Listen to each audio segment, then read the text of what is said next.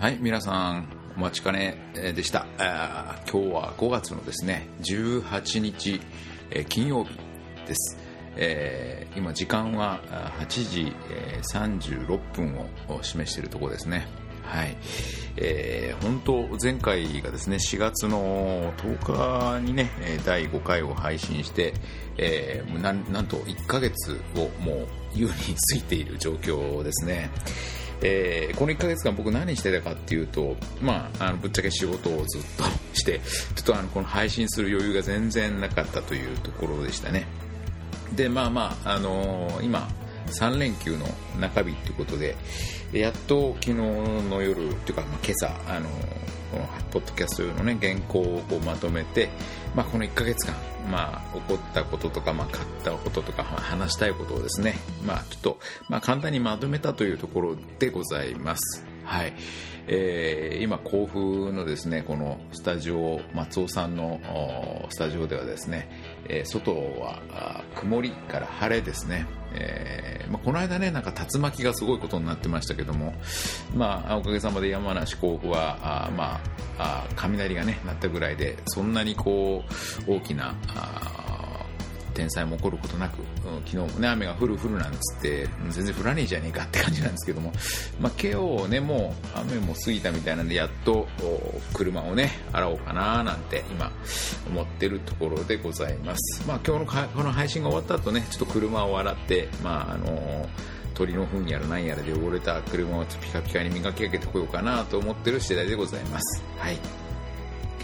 はい、えー、今日のですね、えー、ポッドキャスト第6回目の話題として、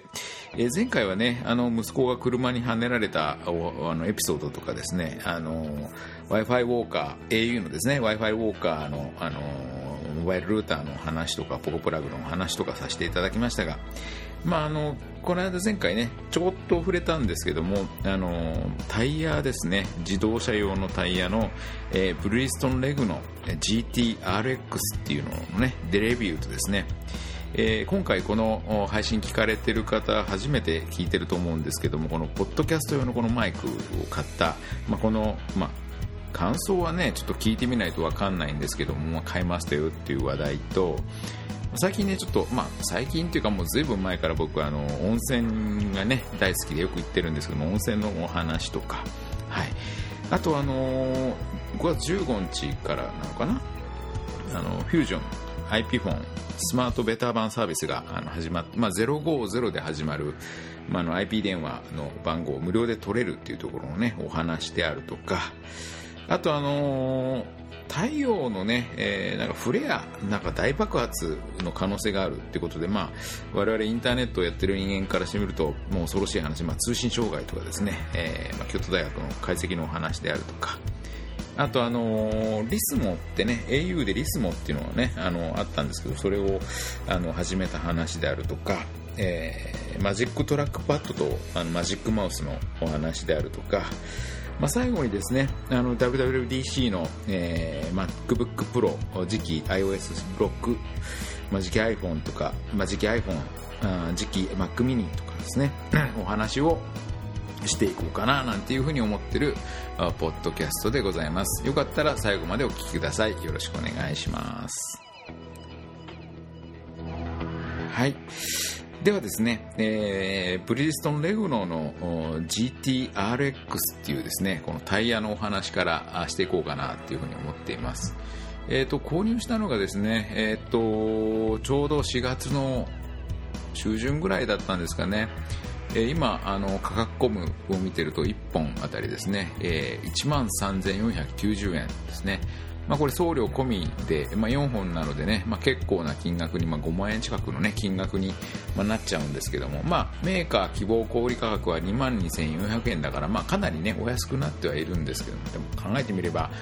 高いですよね。昔のあのファミリーコンピューター1台分の金額ですからね。1万3490円って気楽に言ってますけどもね結構高いですよね。4本ともなるとね。車を所有してると結構こういうねあのお金かかっちゃうんですけどもしょうがないですね。田舎は車がないと本当何もできないんでもうやむを得ずね。でまあまああの僕音楽を聴いたりね車の中でするんで、まあ、できるだけ、まあ、静かなタイヤ静寂性の高いタイヤを求めているんですね。ちょっと話脱線しちゃいますけどもあの車の中でも結構オーディオに凝ってたりとかしててあのホームオーディオのね BOSE っていうスピーカーがあるんですけどその BOSE のスピーカーをね、まあ、無理やりあの自分の車にくっつけちゃったりね して、まあ、結構いい音で鳴らしているんですけども、はい。まあ、昨日の夜もあのいい音でね夜ドライブして帰ってきたりしてますけどもね、はい。でまああのー、このタイヤ何がすごいかっていうと、あのー、タイヤの中にねあの静止のシートあの要はノイズを吸収するねシートをねあの貼り付けてあるんですね。なかなか普通のタイヤではそういう、あの、そういうノイズ吸収シートなんてね、あの中にくっつけてあるタイヤなんてそうそうないんですけどもこのレグノっていうのはねまあ、知ってる方は知ってる知ってると思うんですけどもすごくこう高級なタイヤでね、まああのまあ、とにかく、まあ、レグノというと静かなタイヤっていうのがもう知ってる人は知っているタイヤなんです。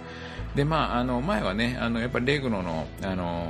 やっぱりあのミニバン専用の、ね、タイヤだったんですけども今回はこのセダンとかね、まあ、使うタイヤをちょっと装着してみたんですけどもねやっぱり最先端のタイヤですね。静かです。ものすごく静かです。あのこのタイヤを使って、えーと、この間都内までね、えー、オフドライブしてきたり、まあ、この辺市内をねぐるぐると最近あの温泉巡りとかしてますけども、まあ、とにかく、まあ、まあ前のタイヤがねもう5年も経っちゃって古かったってこともあるんだけども、まあ、前のタイヤも、まあ、レグのねあの、まあ、ミニバン用の専用のタイヤだったんだけども、まあ、やっぱりねさすがに静かですね。あので、まあ、柔らかいっていう、ソフトなね、あの、当たりというかね、ほんと柔らかいタイヤで、まあ、乗り心地はね、あの、やっぱ買ってよかったなっていう、まあね、7、8000円、1本7、8000円で買えるタイヤもあるんだけども、まあちょっとね、贅沢してプラスアルファかけて買って、まあ大正解だったななんていうふうに思います。あのーまあ、何しろあの静かであのオーディオのねボリュームを本当下げても全然大丈夫ですねであのまあ、車の中ではやっぱりどうしてもね風切り音とかエンジンの音とかするんだけども、まあ、それでもやっぱり静かなのはねやっぱりストレスの軽減につながりますしね、まあ、事故らない居眠りとかしないように事故らないようにね、まあ、気をつけなくちゃいけないなと思うんですけども。はいでまあ、この転がり性能もね転がり性能もやっぱり高くって、まあ、あのエンジンアクセルオフにしても結構転がっていくし、えー、いうそういう結構高速パフォーマンスも高いねタイヤで、あのまあまああの買ってよかったタイヤだと思います、はい。えー、皆さんもし車をね所有されている方、まあ、このリスナーさんの方中にも、まあ、何人かいらっしゃるとは思うんですけどもね。ぜひ、あのタイヤの選択の一つとしていかがでしょうかというふうに思います、はい、買って大正解でしたこのタイヤ、はい、です。え次はですねあのポッドキャスト用のこの、えー、マイクについてお話します。えっと、本当先週ですね、えー、届いたんですけども、まあ、僕のツイッター見てらっしゃる方見られたかもしれないんですけども、えー、 Yeti ってこれヒマラヤかなんかに住んでるね、えー、名前ですねあの雪男の、まあ、イエティっていうねあの会社の名前が Yeti なのかな、まあ、そこの、まあ、 Blue Microphones USB コンデンサマイクっていうところという商品です。あのまあ、ポッドキャスターさんなんかやっぱりあのブルーでねあの好きな方てか知ってる方、これかなり有名なんでしょうね。僕全然僕わかんないんですけども、まあ、あの、まあ、トマト屋さんとかね、まあ、いろいろご相談させていただいて、まあ、いいですよなんて、ちょっと松尾さんにはちょっとオーバースペックかもしれないですよなんていうふうに、まあ、アドバイスいただいたんですけども、まあ、やがてね、あの、例えば、あの、まあ、僕一人配信してますけども、例えばもう一人ね、えー、リスナー、あの、キャスターさん交えて話したりとか、ね、まあ、将来性も考えて、まあ、あのー、まあ、2人で喋ってもいいように、まあ、双方向でも喋れるようなとか、あと、あの、音楽ね、やってそれを収録できるように、あの、無指向性のね、あの、そういうふうなあのオート収録できるようなタイプも一応含めて、まあ、将来性拡張性含めてあの、まあ、今回このイエティの、えーまあ、USB でねつながるタイプのコンデンサーマイクにしたんですけどもにしました。で、まあ、実際僕これ今収録して聞いたことないんでどんな風にいいのかよくわかんないんですけども、まあ、聞いてみてちょっとまたねこれ録音してみて聞いてみて、まあ、どんなものだったのかっていうのをちょっとまたね感想を述べていきたいと思います。まあ、実際ね重さはこれ3キロぐらいあって、えーとまあ、ずっしりしていて、まあ、高さも30センチぐらいあるのかなで幅もまあ12、3センチぐらいあるし本当こうまあ、本当ここもスタジオなんだけども、まあ、本当にスタジオにふさわしいようなマイクになってますね。本当あのー、スタジオにね、まあ、なんちゃって松尾スタジオなんだけども、まあ、あのスタジオに一歩近づいたかななんて思いますね。はい、でこれあの USB でねつながるということで、あのー、まあ、あのでっかいねこうミミックスミ何かこうミックスするような機械をあの挟まなくていいってことでね、えー、またあのなんていうんですかね、えー、いいんじゃないですかね。よくわかんないです僕。で、あのー、まあ、説明を読むとですね、えっ、と、えー、ブルーマイクロフォン社製 USB マイクの中で最も進化した最も柔軟性に優れたマイクロフォンであるとで3種類のコンデンサーマイクカプセルを搭載し4種類の指向特性パターンでのレコーディングを可能にしますと。あそうかこれ。レコーディングなんだ、ね、でそのサウンドクオリティとパフォーマンスの高さはイエティが USB マイクとしては世界で初めて THX に認定されたということからも地面と言えるでしょうと。まあ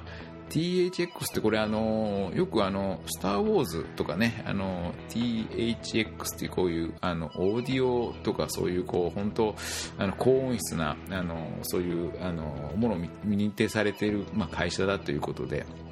あのまあ大変素晴らしいということなんでしょうね。はい。で、まあ、ブルー独自のトリプルカプセルとあアレイにより、えー、単一指向性、まあ、あの一方方向からの音の収録と、と双方、双指向性ですね。要は反対側からも要は一ね、取れますよと。あと、無指向性と、そして、まあ、ステレオといった、まあ、マルチパターンでのレコーディングが可能ですよと。で、えー、高品位、えー、A スラッシュ D、まあ、アナログとデジタルのコンバーターをですね、まあ、今収録してるのはアナログからこれデジタルにまあ中で変換して、まあ、パソコンに取り入れるんだけども、とそれをもう中に搭載してますよと。で、従来の USB マイクマイクとは、一線を課すオーディオフリフデリティを実現すると、まあ、よくわからないです。で でまたヘッドフォンアンプをまあ内蔵しているため、えー、ゼロレイテンチモニタリングも可能です。これ素人にね、わかりやすく書いてほしいですね。まあ、調べりゃいいんでしょうけどもね。で、まあ、本体にはヘッドホンボリュームコントロールがついてると。で、無思考特性パターン切り替えスイッチ、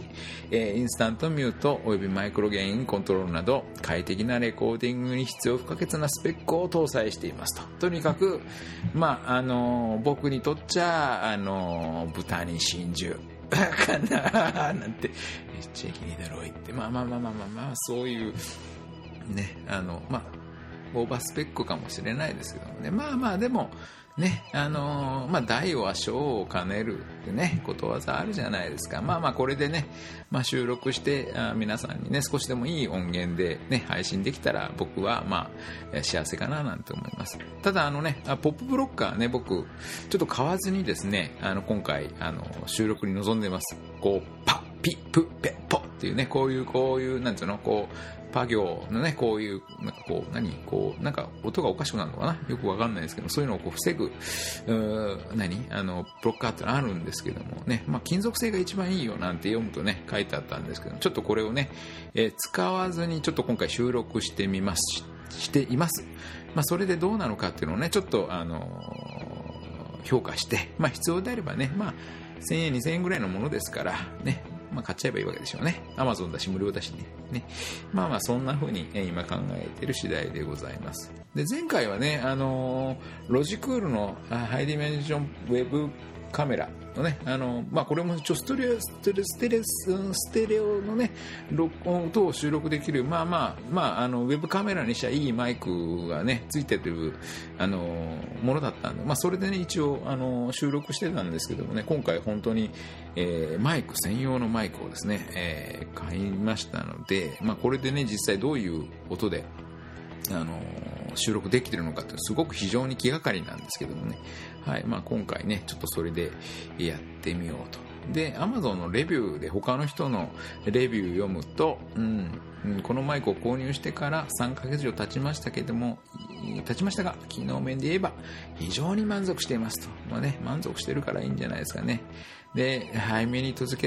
付けられたゲインのボリュームも重宝していますよと。で今まで、使ってきたマイクの中で一番使用感がありますと。ですが取り回しに関しては他の卓上マイクに比べるとその存在感と大きさから少しながら難しい気もしますがあ語りや弾き語りの音声を高音品質に、えー、手頃な価格で録音したい方にはこのマイクを選んでは損ではないと思いますよっていうふうにね、えー、星5ついただいていますね、えー、まあまああのまあ、評価高いんでねまあねこれでもいくらだったっけな？1万ね1万2600円。ね、定価が1万3625円だから、まあ、さっきのね、あのー、タイヤ1本分？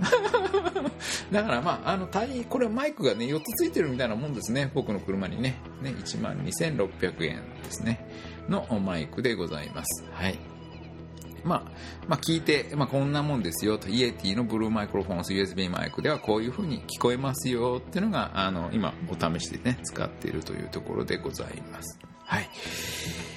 はい。えーじゃあ次の話題ですね。はい、次の話題なんですけども、はい、えっと、あの、温泉についてね、えー、っと、お話しさせていただきたいと思います。はい、えー、っと、ここね、甲府、まあ、山梨ってね、今、結構ですね、あのー、温泉が、いい温泉がいっぱいございましてね、いや僕が住んでるね、あの、この甲府のスタジオから本当、1キロ以内にもですね、1箇所温泉があるし、まあ、車に乗ってけばですね、まあまあまあまあ、いろんな、まあ1時間以内でいろんないい温泉に巡り合うことができまして、はい。あの、まあ、あの、最近の僕、もう温泉いつから行ってるかっていうともう、もうかれこれ、5、6年ぐらいになるかな、温泉に行き始めて。で、まあ、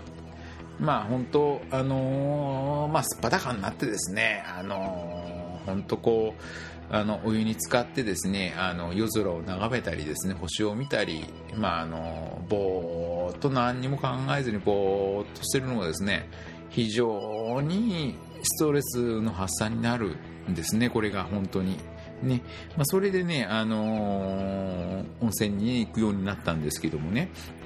あのー、最近ね行ってる温泉はね、えっと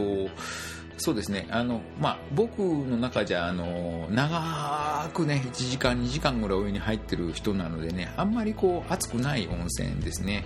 え特に好きなのは、まあ、家の近所にあるのでねよく行くんですけども、えー、甲府のねバイパス沿いにあるんですけどね甲府のね神谷原っていうねあの玉諸小学校の真ん前にあるんですけどもそこのねあかり屋っていうねあの火を火辺に登るねねいやいやこのやあかり屋さんっていうね、えー、そこの温泉にですね。まあ冬場はよく行きます。そこの何がいいかっていうとまあ温泉のねあの質も、まあ、あのモール泉つってね要は本当あの太古の要は植物とかねそういうのがこうどんどんこうね古くなって、まあ、そういうこう濃縮したそういう、えー、いいエキスのね温泉があの甲府のこの盆地の中にいっぱい溜まってるみたいでね、えー、まああの山からねこうどんどん流れてくるねあの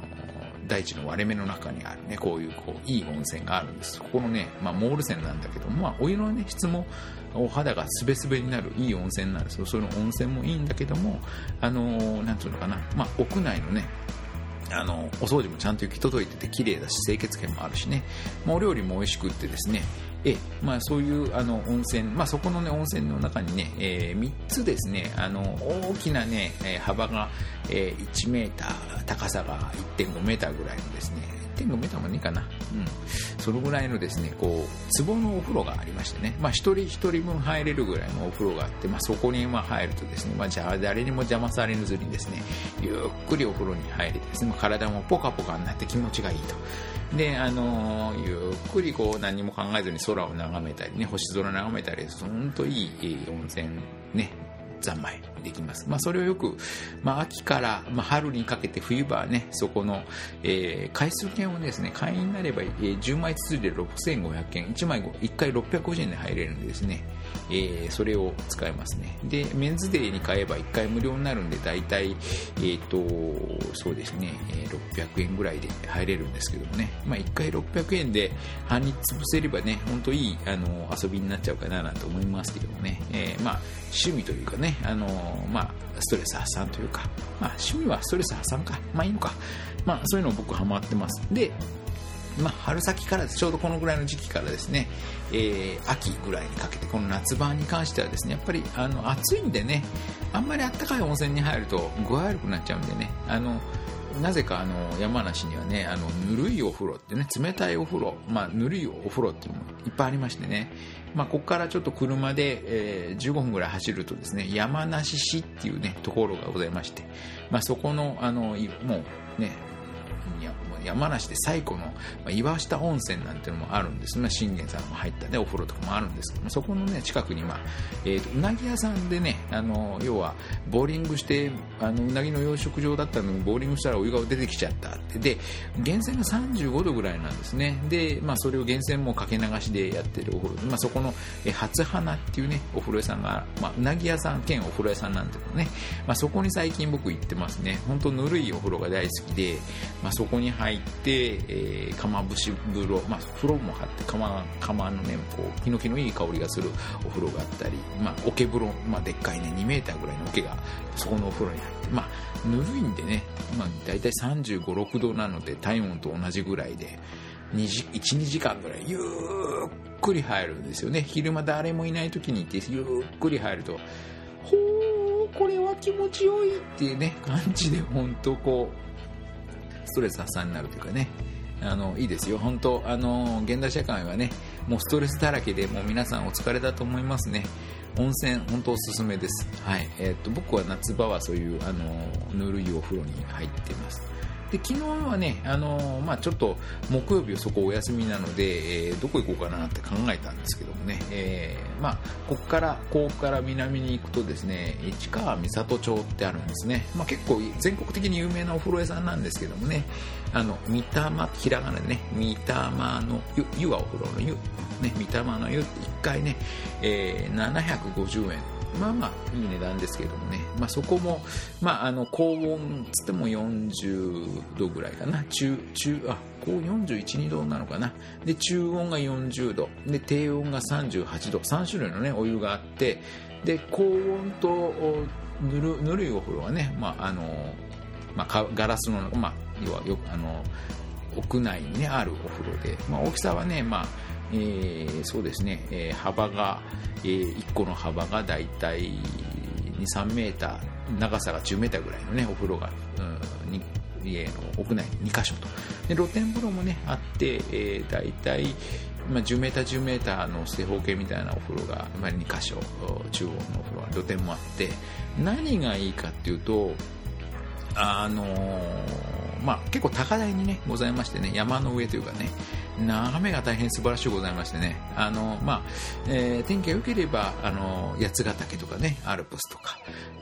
まあ、甲府盆地のね、あの夜景を眺めながらお風呂に入れると。ね、夜景好きな方には大,、うん、大好評らしいんですね。で、まあ、評判も前からいいよいいよなんて聞いて、まあ、松尾さんも言ってごらんよなんて話来て、えー、そうだねなんてずっと忘れてて、まあ、たまたま昨日休みでね、まあ、あの、初花さん入れなかったから、じゃあ行ってみようかなってことで昨日行ってきたんですけどもね、まあ、ぶっちゃけね、良かったっす。あの、行ってね。あの、お湯もね、えー、素晴らしい。あの、ぬるぬるしたね、おこの、すべすべになりますね。あの、お肌が、つるつるにね、女性なんかいいんじゃないですかね。あの、いいと思いますよ。温泉好きな方いいと思いますね。えー、それに行ってきました。あの、三玉の湯ね、いいですね。あの、本当なんか料理もね、昨日は僕何も夕飯食べなかったんですけどもね、あのいい、あの、お湯だ、あの、料理も美味しいみたいですね。あの、鶏もつに丼なんかもあるみたいだしね、あの、ざーっと横目で見てきたんですけど、まあまあいい、あの、料理も、レビューもいいみたいですね。ちょっと僕アイスコーヒーいただきますね。うん。ああ、美味しい。あのね、僕あの、こ無類のコーヒー好きで、あの豆をね、あの工場から取り寄せて、まあ、大阪にあるのかなで自分であのあのなんていうの？あの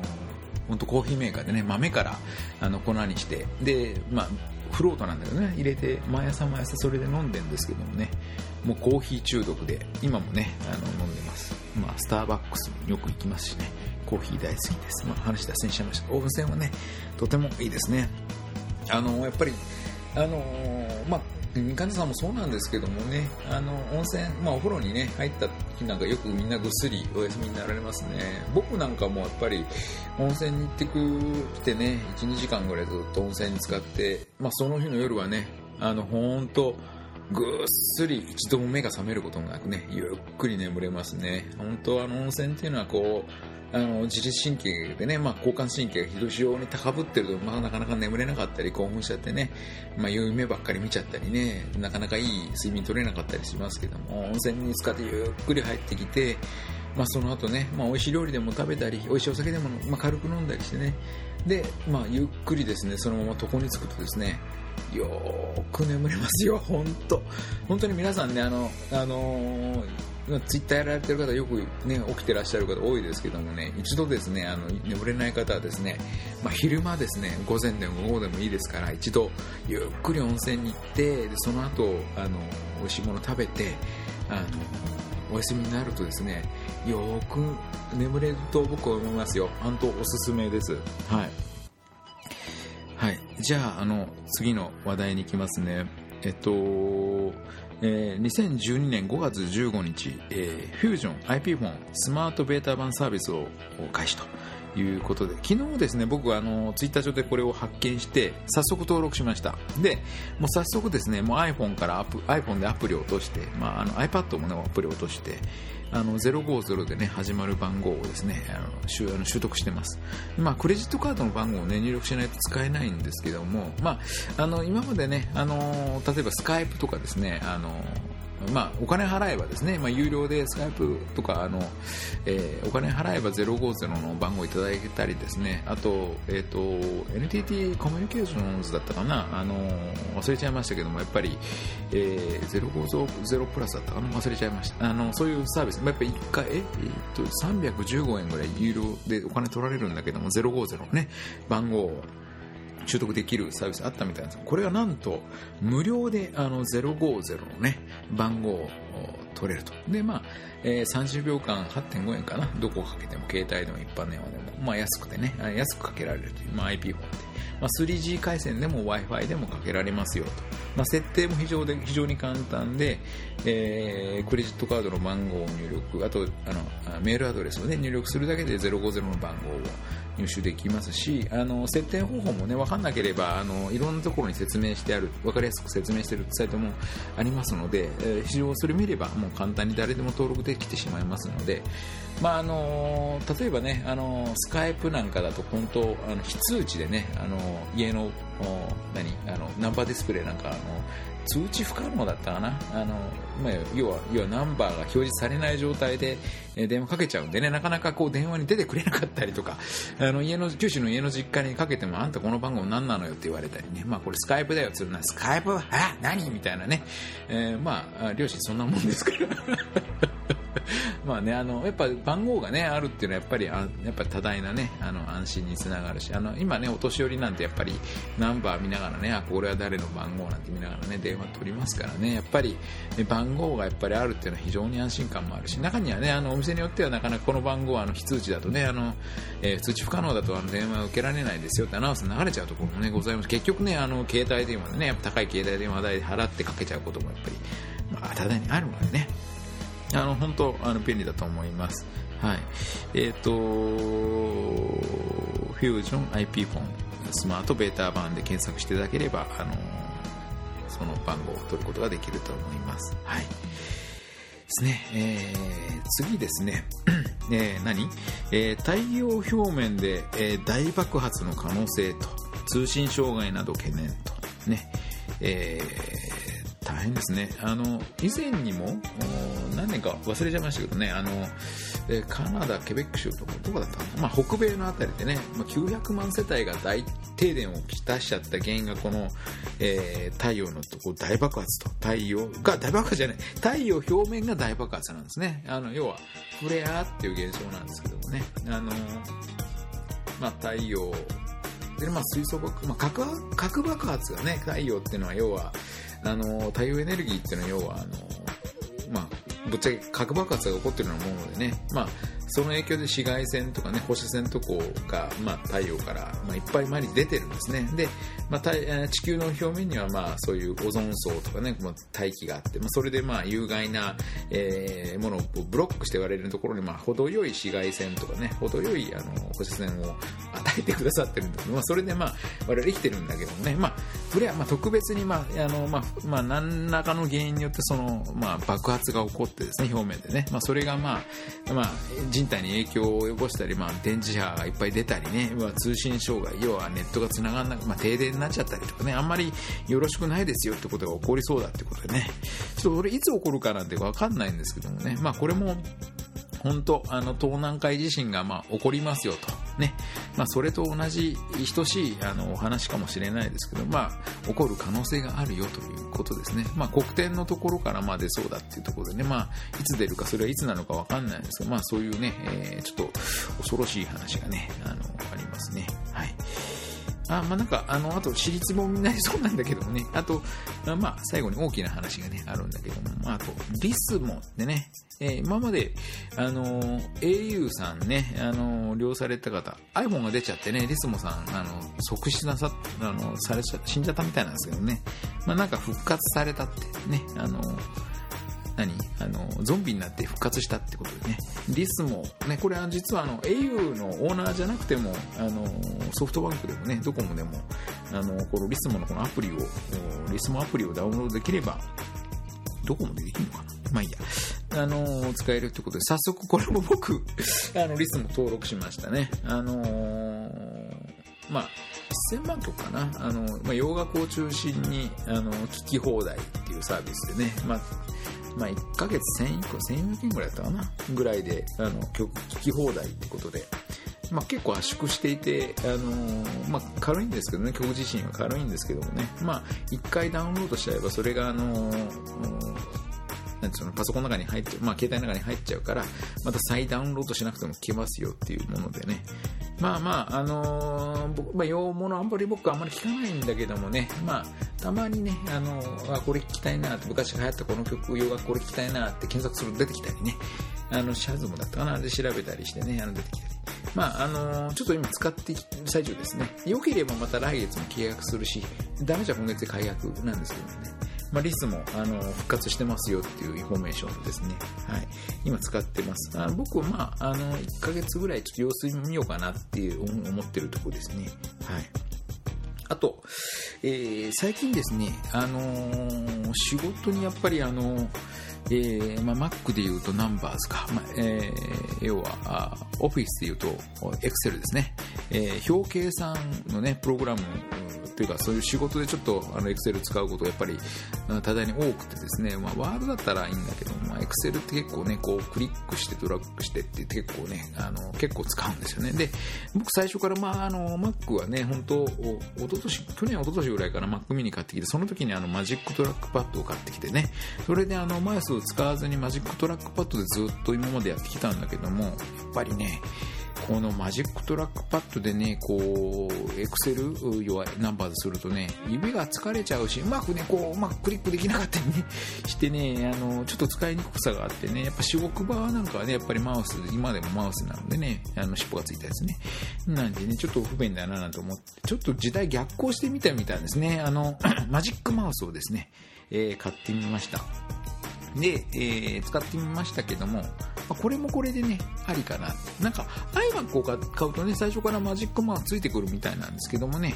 あのー、ちょっと時代に逆行してますけども、まあ、あのー、そうですね、頻度としては、Excel の時に使うかなぐらいで、あとあんまり使ってないかもしれないですね。やっぱりあのウェブ閲覧とかですね、あのするのにやっぱりこの Magic Trackpad の方が便利だなって思います。で、Magic Mouse は珍しいからちょっと使うぐらいで、やっぱりあの Excel、まあ、 Numbers の時にちょっと使うぐらいでね、でもやっぱ使いにくさは慣れてないからかな。なんかうまく使えなかったりね。ちょっとうまく使えてないです。で、あのー、Bluetooth でね、これ繋がってて、で、えー、 Magic Trackpad の方が優先的に繋がってね、あのー、なかなか、この何、えっ、と、 Magic Mouse を使おうと思ってもなかなかね、すぐ認識してくれなくて、イラッとしちゃったりね、なんで使えねえんだよってなっちゃったりね、知ってるんですけどね、こう、まあ、干渉はしないんだけども、ちょっとね、すぐ使えるようになって、まあ、多分省電力のせいなんでしょうね。多分スリープしてあって、なかなかこう、まあ、使うときに、まあ、あの、すぐ使えない。ちょっと 1, 1分ぐらいちょっと時間かかるのかな。ちょっとその辺がね、ちょっと不便だなって思う次第でございました。はい。またその辺レビューに関してね、また後日お話ししていけたらいいかななんて思います。はい。アイスコーヒーいただきます。この音も収録されてるのかね？このアイスコーヒーをね、飲む音も。うん。ああ、美味しい。で、えっ、ー、と、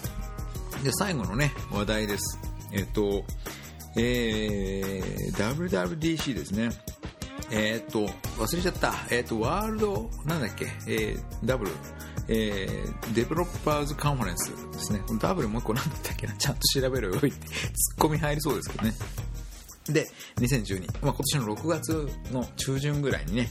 あるみたいですね。えー、僕も実は参加する予定ではないです。あの、行きたいなと思っててもね、結構十何万ぐらいかかるんだよね、あれね。で、広告でもかかるでしょ？まあ、行っても英語わかんないからね、行かないです。で、ただお話はね、聞きます。 Engadget Japan、あのね、あの、ホームページにアップされてるの読むぐらいでね。まあ、あのー、毎年毎年ね、これ楽しみにお祭りみたいになっててね、やれ、新型 iPhone が出るよとかね、まあ、いろいろお祭りでね、えー、してましたけどもね。まあ、今回は、あのー、まあ、新型の MacBook Pro、ね、と、あと、次期 iOS6 ですね。まあ、これが、まあ、発表になるんじゃないかっていう、まあ、有力な話ですね。で、まあ、どこでもね、あの、MacBook Pro がね、あの、レティーナがついてね、あの、えー、薄型になるんじゃないかってね、まあ、あの、光学式ドライブ廃止されるんじゃないかっていうね、まあ、憶測が流れていてね、またそのリキッドメダルが使われるんじゃねえかとかね、カーボンファイバーになるんじゃねえかとかね、まあ、いろんな、あの、憶測が流れてる中、あ僕一番注目してるのが、えー、iOS6 のね、えー、要は 3D マップ、ね、これがね、僕、あの、非常に期待してるところです。はい。あのー、iPad でも iPhone でも僕よくマップをね、すごく使うんですね。で、え何かっていうとさっきの温泉に話に戻っちゃうんだけども、まあ、その、まあ、あ特定のね、場所に行った時に、まあ、例えば、いや、ご飯食べに行って、ね、ここでご飯食べましたと。ね、ああ、風呂入りてえな、ご、この辺どっか風呂なかったっけな、ね。えちょっとね、指でこう広げて、地図を出して広げて、えー、温泉ってね、入力して、えー、検索かけると、赤いピンがポポポポポポポポーンとね、打ち込まれるんですね。で、まあ、あの半径何キロ以内で温泉がこれだけありますよってね。で、あのー、まあ、非常にマップはね、使うんですね。で、都内に行った時も、まあ、例えば、あのー、秋葉原までここからどう行けばいいのとかね、やっぱり、あのーまあ、慣れてない街でもね、マップ使えば、なるほど、こうやって使えば行けばいいのかってすぐわかるしね、地下鉄もすぐ誘導してくれるし、非常にマップはね、便利ですね。まあ、僕車乗ってて、まあ一応ナビゲーションもついてるんだけども、本当本当最近の、あのマップもね、ナビゲーションいらないんじゃないのっていうぐらい精度いいしね。まあ、非常にこう便利な世の中ですよね。あの、マップ非常に使ってて、まあ今回ね、その、えー、iOS6 からですね、3D マップっていうのがね、要は、ちょっとね、あの、YouTube で見たんだけども、まあ、あの、要は、あの、3D でね、あの、要は書かれた、要はあの、今 Google マップをね、iPhone で使ってるんだけども、まあ、そこの、あの、なんていうんですかね、えー、街のね様子を、まあ、見れるところではね見れるんだけどもあのそれのもう発展型みたいなね、まあ、全然違うんでしょうけどね、まあ、なんかアップルも6社だか9社ね地図の会社を買収してそのアップルのねマップのその技術な取り入れてるみたいなんだけどもまあそれがまあ要はまあすごく見やすいと、まあ、要は本当地球の表面をあの地球儀を持っていてね、まあ、Google Earth じゃないんだけども、まあ、本当そのマップの中でその立体的な写真をこう365度の方向365度いいのかの方向でね、まあ、見れると。であの本当リアルな高精細なねあの 3D の画面で、えー、地図を見て、えーまあ、本当ね分かりやすい地図でねあの 3D で表示されてるってところでねいいあの 3D マップになってるみたいでね、あの本当あの僕みたいにね、こう慣れない街に行って、えー、慣れないところを歩いたりね、えーまあ、この間東京スカイツリーの下にね、行ってきて、まあ、下から通ってきたりね、慣れない墨田区歩いたりして、やっぱり、えー、やっぱりこう、マップ上でね、2次元でこう見てみるのと、3次元でこう見るのはやっぱり多分違うと思うので、非常非常にこう気になる次第でございますね。はい。えー、そういうところが僕は今気になっています。はい。えー、っとですね、あとは、えー、っと、うんと、うん、まあ、新型 MacBook Pro に関してはね、皆さんあちこちでね、まあ、大好きな方が、あでもね、こうでもね、とおっしゃってるからね、まあ、あえて僕が言わなくてもいいと思うんですけどもね、僕、まあ、あの、今、Mac mini を使っていて、まあ、外であんまり、病院の中でもパソコンあるからね、Windows か。まあ、使わねえっちゃば使わないんだけど、まあ、自分の仕事をするときに、まあ、あった方がいいなと思うんだけどもね、まあ、iPad でやっぱりね、ちょっと足りなかったりね、するから、そろそろノート欲しいななんて思ってはいるんだけども、やっぱりね、こう、でっけえ MacBook Pro とかね、持ってっても、あの、邪魔になるしね。で、MacBook Air だっけ？エアーね、画面が一番大きくても13.3だっけ？ちっちゃいでしょ？僕目悪いからね、今ね、あの、僕、 Mac mini にね、この32インチのね、ソニーのブラウン管じゃねブラウン管じゃねあの、ソニーの薄型テレビ入れてるんだよね。これでね、ちょうどいいぐらいだからね、ほんとね、こう画面ちっちゃいと困るのよ。いろんなね、アプリ立ち上げていろんなところで見るからね。ま、画面ちっちゃいってのは本当に不自由なのね。だから、目もあるしね。だから、できれば画面大きい方が、できれば15インチから17インチぐらいのね、やっぱ大きさが欲しいと。そうなるとやっぱり MacBook Pro になってくるんだろうね。きっと MacBook Air どうしてもやっぱり頑張っても13インチとかぐらいで、多分住み分けするんじゃねえかな。あの、ちっちゃい画面は MacBook Air で、でっかい画面は MacBook Pro にするんじゃねえかなって僕思ってるからね。本当はね、あの MacBook Air のね、あの薄型でね、あれぐらいで、えっと、17インチ、15インチぐらいあったら最高なんだけどもね、まあ、そういう人は MacBook Pro 買ってくちょうだいねっていうのがね、多分、ま、アップルさんのね、思惑にいいんじゃねえかななんて僕思ってて、まあ、あのー、今のね、MacBook Pro もいい好きな人はね、いいけど、僕にとってはちょっとオーバースペックで、厚すぎる、重すぎる。画面はね、いいんだよ。15インチ、17インチね、いいんだけど、ちょっとでかいかなって思ってて。できれば、あの、MacBook Air と同じぐらいの薄さで、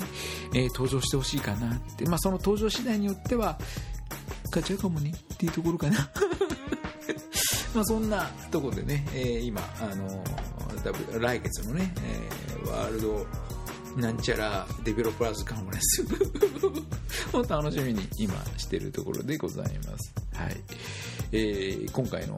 ね、第6回のポッドキャスト、ね、まあ、新型のマック、マイクを使ってね、聞かれていますけど、皆さんいかがだったでしょうかね。えー、なんとなくね、こう、この収録にもね、なんとなく慣れてきたかなって。ただ1ヶ月経ってるからね、あの、ちゃんと iTunes に落とせるかなとかね。でちゃんとあの ブログに貼り付けられたかしら自信ないんですよ、ちょっとこれから頑張ってみようかなって思ってます。はい。ちょうど今42分45秒、43分になるところですね。ちょっと今回長かったですかね。はい。あのご清聴くださいましてありがとうございまして、またあの来月もね、えー、懲りずに、え、収録していきたいと思いますので、え、来月？いや、ひょっとして明日かもしれないよね。まあ、あの、松尾さんが興味あるところ、興味あるもの出てきて、ちょっと喋りたいこと出てきたらですね、え、また配信していきたいな、なんて思います。どうもご清聴ありがとうございました。また聞いてやってください。じゃあどうも失礼いたします。